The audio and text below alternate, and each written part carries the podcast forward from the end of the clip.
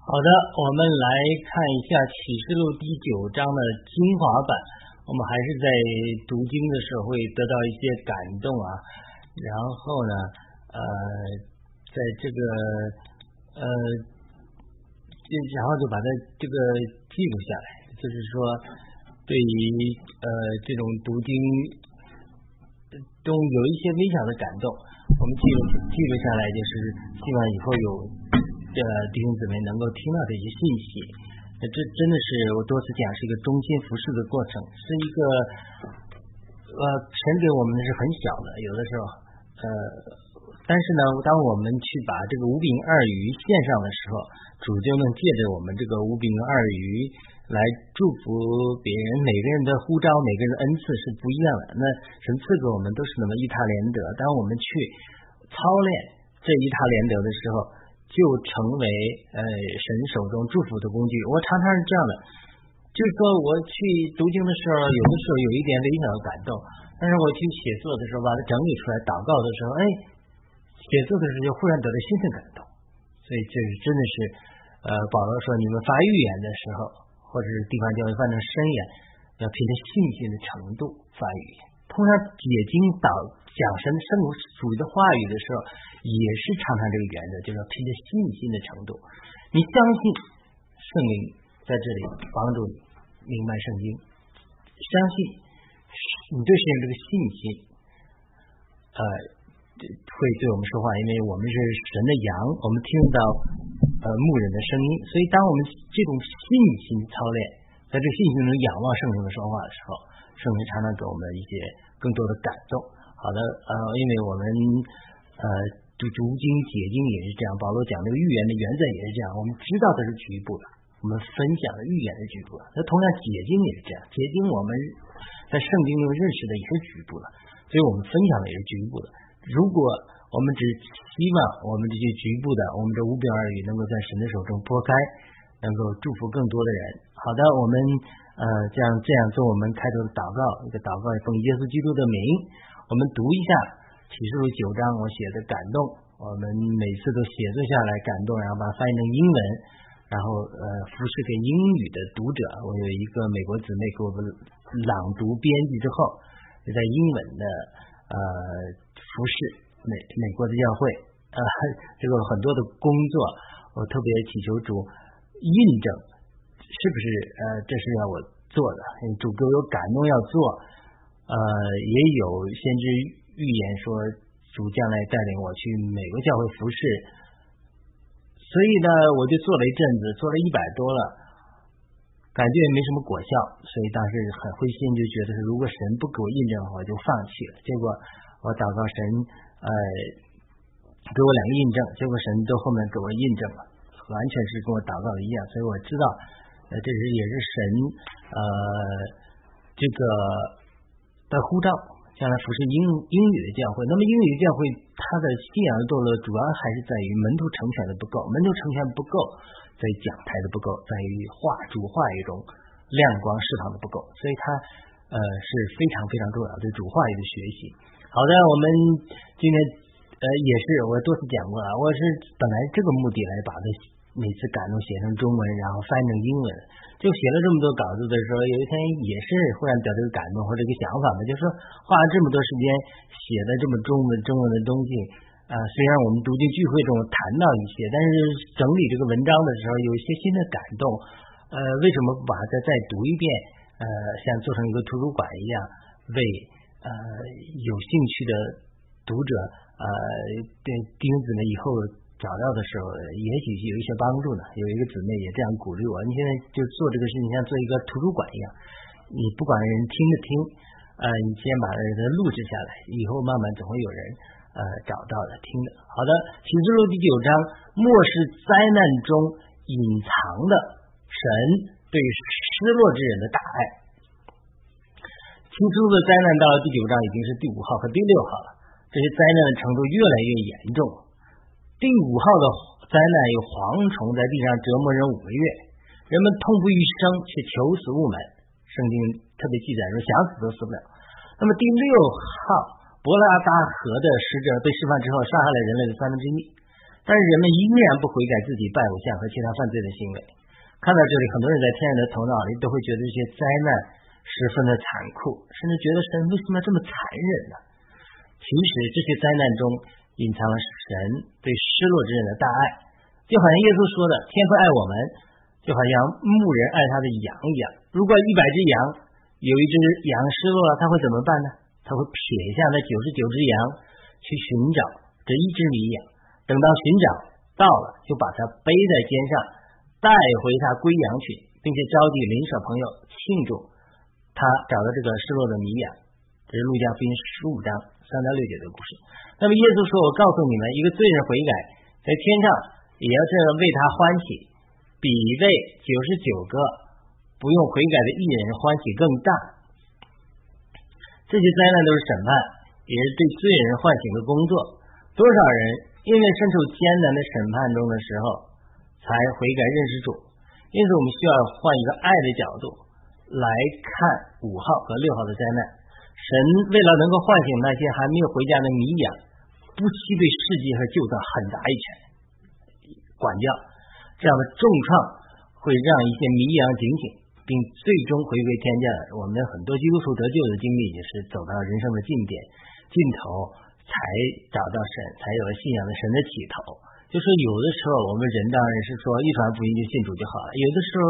很多人的经历是神管教了之后才会回头，迷羊才会走路，就打了一鞭子才会回走路。所以他这种对世界的审判、对旧造的、对人甚至对人类地球上的这种灾难，其实它也是一种管教，让这些回家迷没有回家的迷羊能够警醒过来。比如七号里面吹响的时候，世界各地的灾难就会唤醒很多犹太人的回归。好了，我们来读第一个小点：天使的号筒。代替犹太人的回归，大多数犹太人不信靠耶稣，这个是有目共睹的，就是他们信靠耶这个呃耶和华，但不信靠耶稣基督。那么在这种情形下，除了很多人犹太人眼睛没有开启，不能认识耶稣基督以外，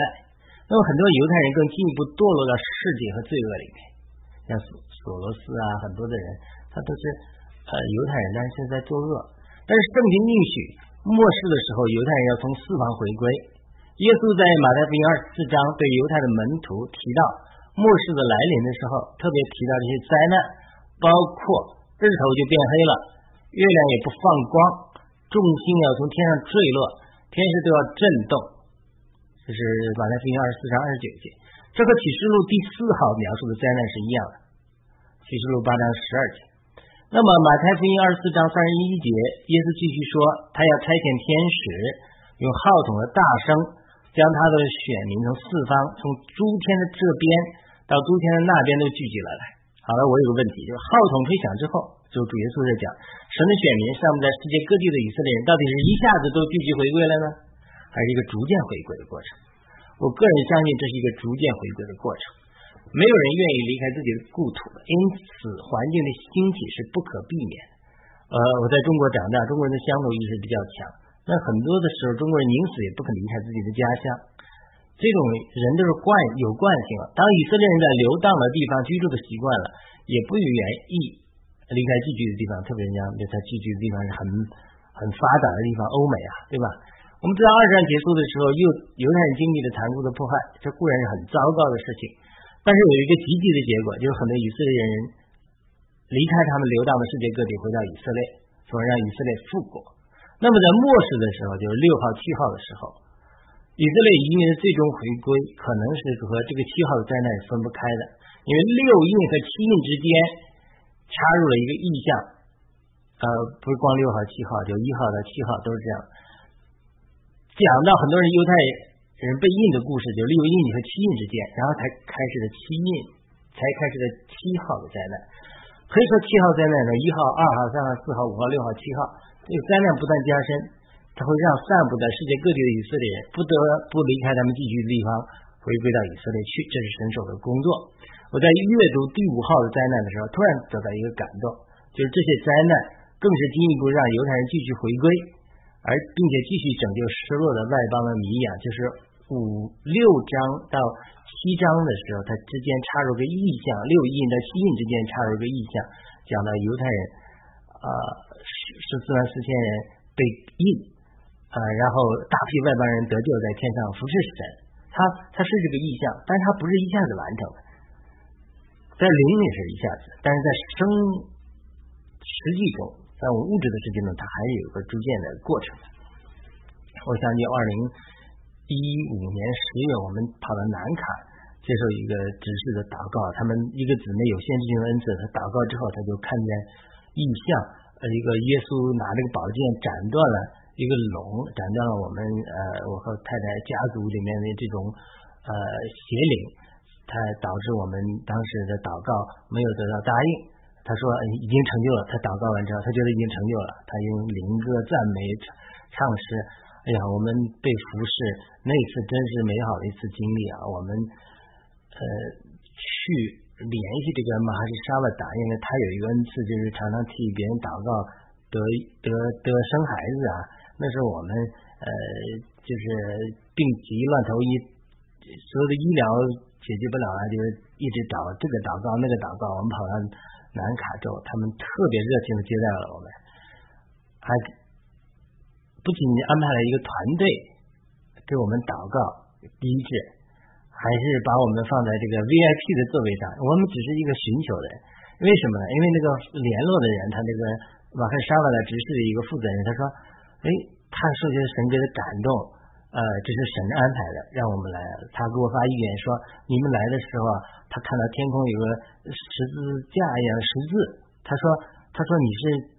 可能是神带你那个交叉路口，你来到我们这里就是神给你带了一个交叉路口。因为那个时候我离开福音派的教会，去灵运动中偷偷的寻求，因为我们得救的教会不接受这些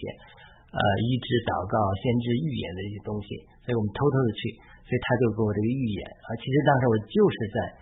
呃十字路口一样，呃到一个不不同的方向，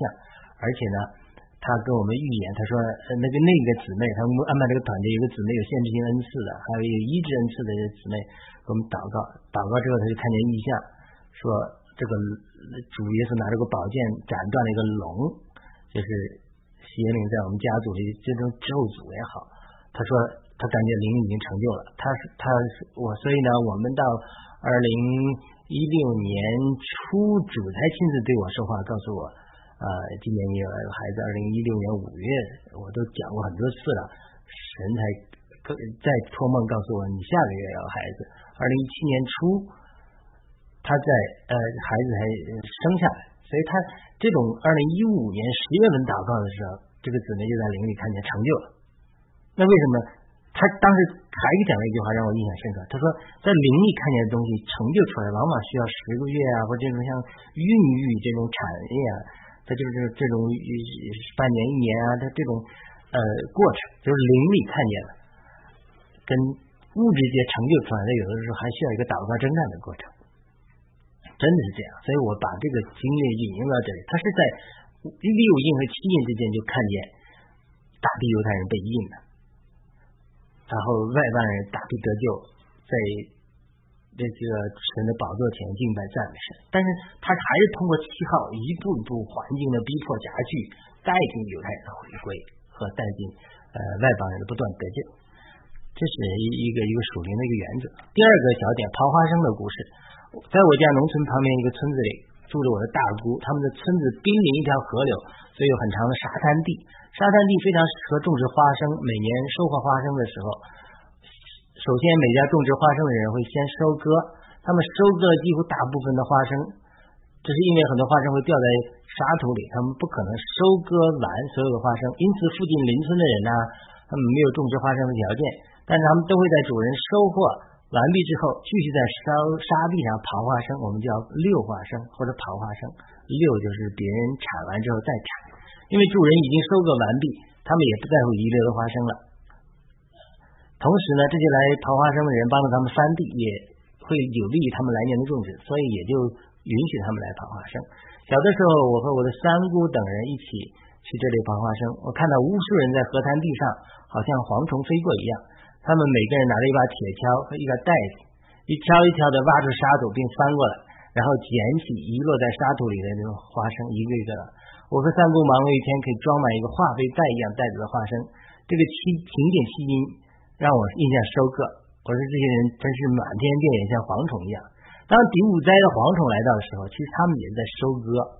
就好像我们上面描绘的桃花生一样。虽然初熟的果子，包括受印的犹太人和大庇革教的外邦人，都在七章已经收割完毕，或者收割了一大部分，但是在神的大爱和怜悯中，他会继续收割和搜寻那些失落的羊。看似蝗虫来自无底坑，他们或许是邪灵，或者是堕落的天使，我们无从知道。但是他们也是神手中的工具，来收割末日的果子。所以我们不能单纯从惩罚和灾难的角度来看启示录，我们必须从收割的角度来看待启示录。马太福音十三章特别提到，收割的时候就是这世代的终结，收割的人就是天使。马太福音十三章三十九节，或许收割的人不仅是好的天使，也包括启示录九章零五号的蝗第五号的蝗虫嘛，因为万有互相效力，叫爱神的人得益处。罗马书八章二十八节，第五灾蝗虫的灾难会完成神进一步收割和找回那些失落的以色列移民和外邦的迷羊。第三个小点，在启示录十章后，神继续收割。既然蝗虫是为着神的收割使用的，那么蝗虫给人带来的痛苦是让人寻求神，并为自己的罪悔改。第五代的蝗虫的灾害并没有记载人是否悔改，但是马丁杀死人类三分之一的时候，却记述说，其余未被这些灾害所杀的人，仍旧不悔改自己手所做的，还是去拜鬼和那些不能看、不能听、不能走、金银铜神木的偶像，又不悔改自己的凶杀、邪术、淫乱和偷窃。这是九章二十至二十一节，二十一节。既然神的旨意是通过严厉的审判和管教，让一些还未悔改但却可能会悔改的人得救，那么因此神的审判会越来越严厉。本章开始的时候就说，第一样灾祸过去了，看呐，还有以后还有两样灾祸要来。九章十二节，第一样灾祸是指五号的灾祸，一号、二号、三号、四号、五号啊，第五号的灾祸，蝗虫伤人五个月。人民死却不能死，因为第一号到第四号的时候没有伤敌人这些灾祸，但第五号开始伤敌人。还有两类灾祸，是指第六印的马军杀死人类的三分之一，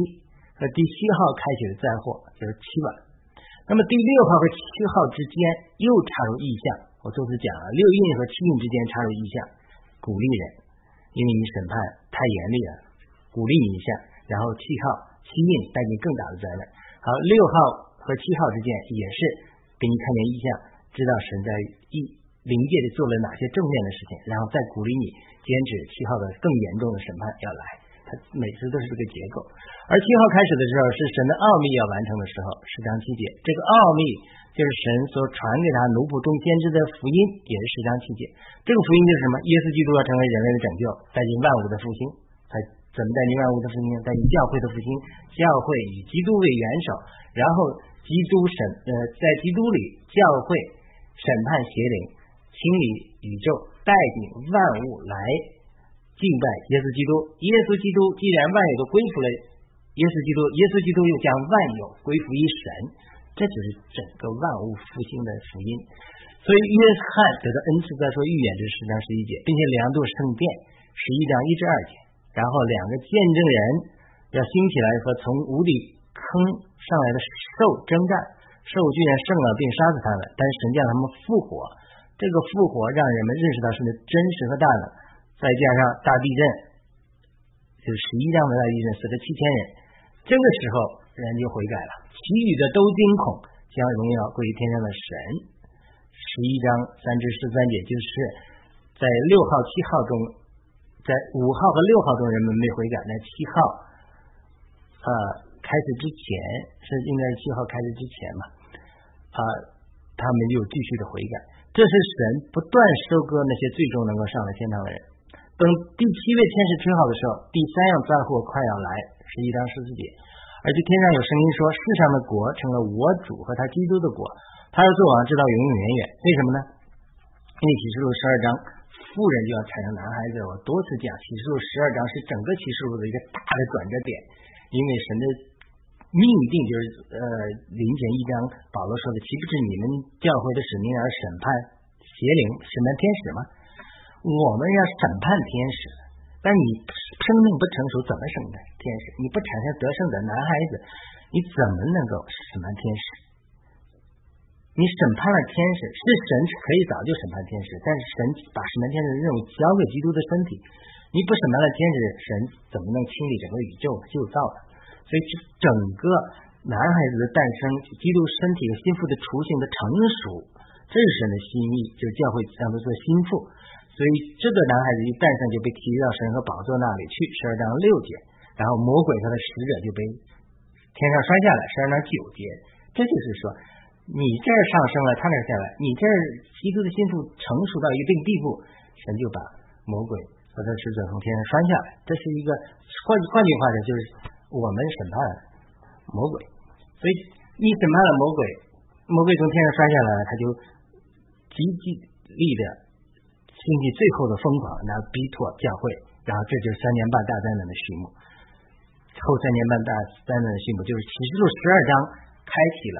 三年半的大灾难，这是启示录这个最大的转折点。收割与审判是贯穿启示录的两个主题。现在启示录的工作就是不断收割。不断审判，从而更多收割的一个过程。第一波成熟的果子，教会成熟了，然后呢，审判世界，世界里又有一批人像落花生一样又得救了。那最后呢，审判邪灵里面还有一些人悔改，零零星星的，他有一个失落的羊，神都不会放弃。所以这个启示录它就是收割审判，审收割审判，打一巴掌，然后带一部分人进到天堂里去。他这一直一直是这种呃这种逻辑。好的，另外一个小点，蝗虫马兵是真的蝗虫马兵还是邪灵呢？我们知道启示录是一幅图画的书，很多语言是图画和预表的语言。那么我们的一个问题就是，蝗虫和马兵到底真的就是蝗虫和马兵呢，还是图画的语言来描述一些邪灵呢？首先我们讲，这个蝗虫绝对不是普通的蝗虫，蝗虫，因为这里规定他们不可伤害草。青物和各样的树木，但是又像蝗虫，但是可以伤害额上没有神印记的人。九章四节，因为这个地上的蝗虫是不伤害人的，这是伤害青青草、青物各样的树木，所以他们绝对不是我们见过的蝗虫那样，而是这个灾难的时候从无底坑上来的蝗虫。而马军马也不是一般的马，因为它口里和尾巴还有能力，尾巴像蛇，有头用来伤害人。九章十七节，十十九节。其实真的是马，其他马上的人也绝对不近于自然的马和人。这样让这样让让我想起了，就是摩西在带领啊以色列人出埃及的时候，耶和华和埃及假神呐，以及摩西或者亚伦和术士之间的较量。亚伦这样能变蛇，埃及术士的杖也能变蛇，亚伦的杖吞了他们的杖，这都是超自然。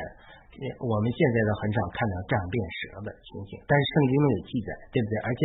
邪术的人他也能这样变蛇，所以这个是一种神奇的能力，可能在末世的时候、启示录的时候又会再度出现。所以我个人在接近启示录十二章，在启示录十二章的红龙出现，十三章有两个兽出现，就是撒旦和时间神之间的较量又又。尖锐化，所以个人倾向于蝗虫和马，绝对不是普通的蝗虫和马。这马兵也不一定是人，或许是人。虽然不排除马兵是人的可能性，但绝对不再是普通意义上的人。随着末世和大审判的来临，来临，地上的正义和邪恶的双方都在汲取神或者撒旦的力量，力量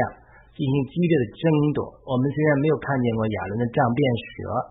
并吞灭。埃及人术士的杖变成了蛇，但是我们相信圣经的记载是正确的，对吧？这种邪灵的力量我们也没有看到这么厉害。同样末世的时候，信徒会得到超自然的能力，恶人也会得到超自然的能力，只不过源头不一样。所以无论是启示录十一章的两个见证人，十二章被提到神宝座前要用铁掌管辖万辖管万国的男孩子，都有超自然的能力。这两个见证人甚至有权柄叫天地在不下雨，又有权柄。掌管重水，将水变血，并且随时随地用各样的灾害击打地。启示录十一章六节，真的这里是讲了水变血啊，让我们再次想起摩西让水变血的神迹，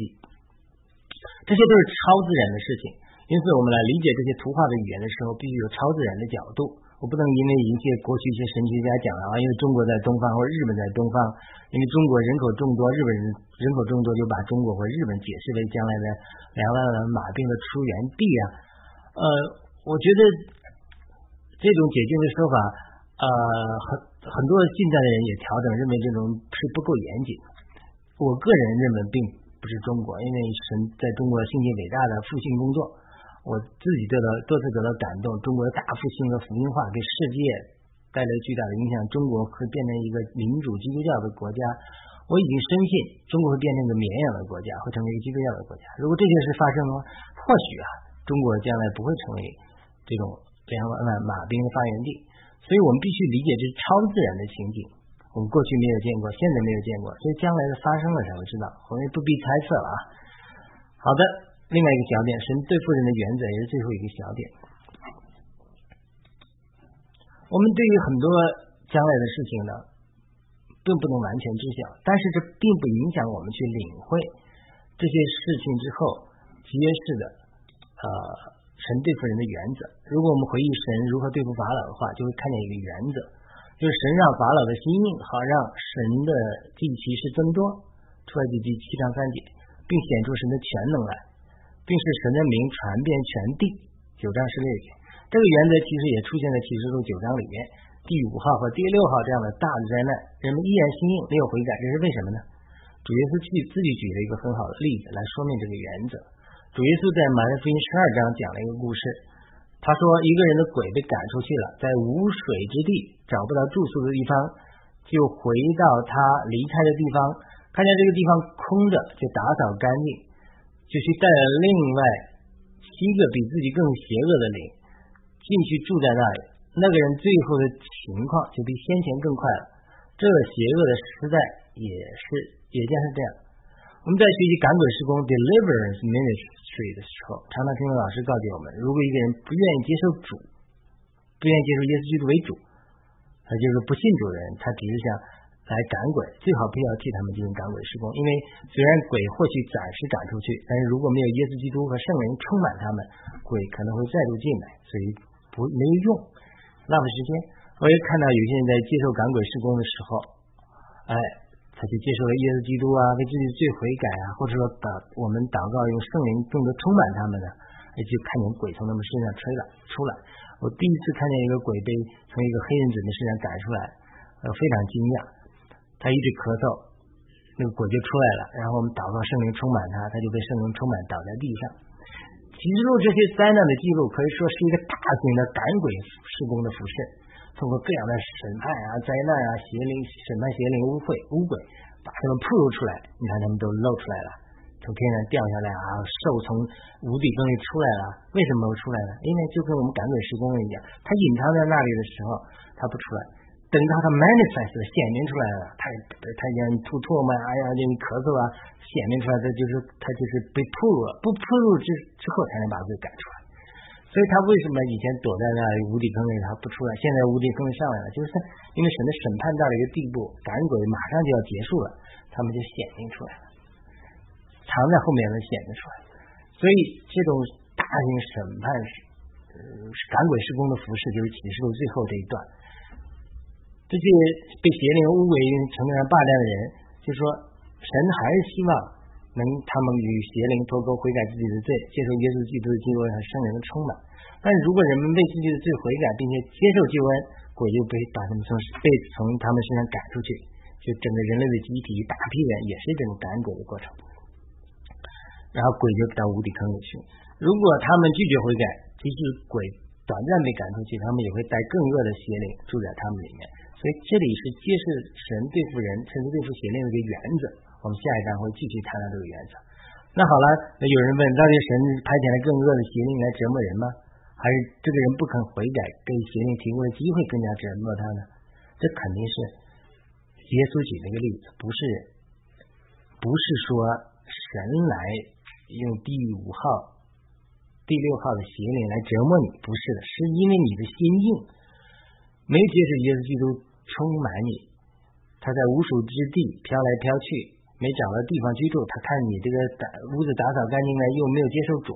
他就带来七个更恶的灵来了，就这个意思。神是良善的啊，这福音十章十八节，神也不是有人，雅各书一章十三节，所以我们可以更好理解为什么耶和华说他让法老的心用，其实不是说单纯神让法老的心用，如果法老悔改，神的原则也是你他神的怜悯就会给到他，不管是你以为的人也好，法老也好。但如果法老拒绝悔改，会带进神更严厉的审判。这个末世的审判就是同样的原则，你越怜你越谦卑，越悔改，神的怜悯就越临到你，因为怜悯像审判夸胜。但你越心硬，越低量神，这个更恶的灵就来更多的折磨你。整整个这个神审判的原则就是在这里。好的，这是我们启示录九章读经的精华版，我们朗读到这里。我们再次祷告，感谢。赞美耶稣基督，将荣耀归给圣父、圣子、圣灵。欢迎您点赞、转发、评论，来帮助我们传播主的话语和感动。我们下次再会。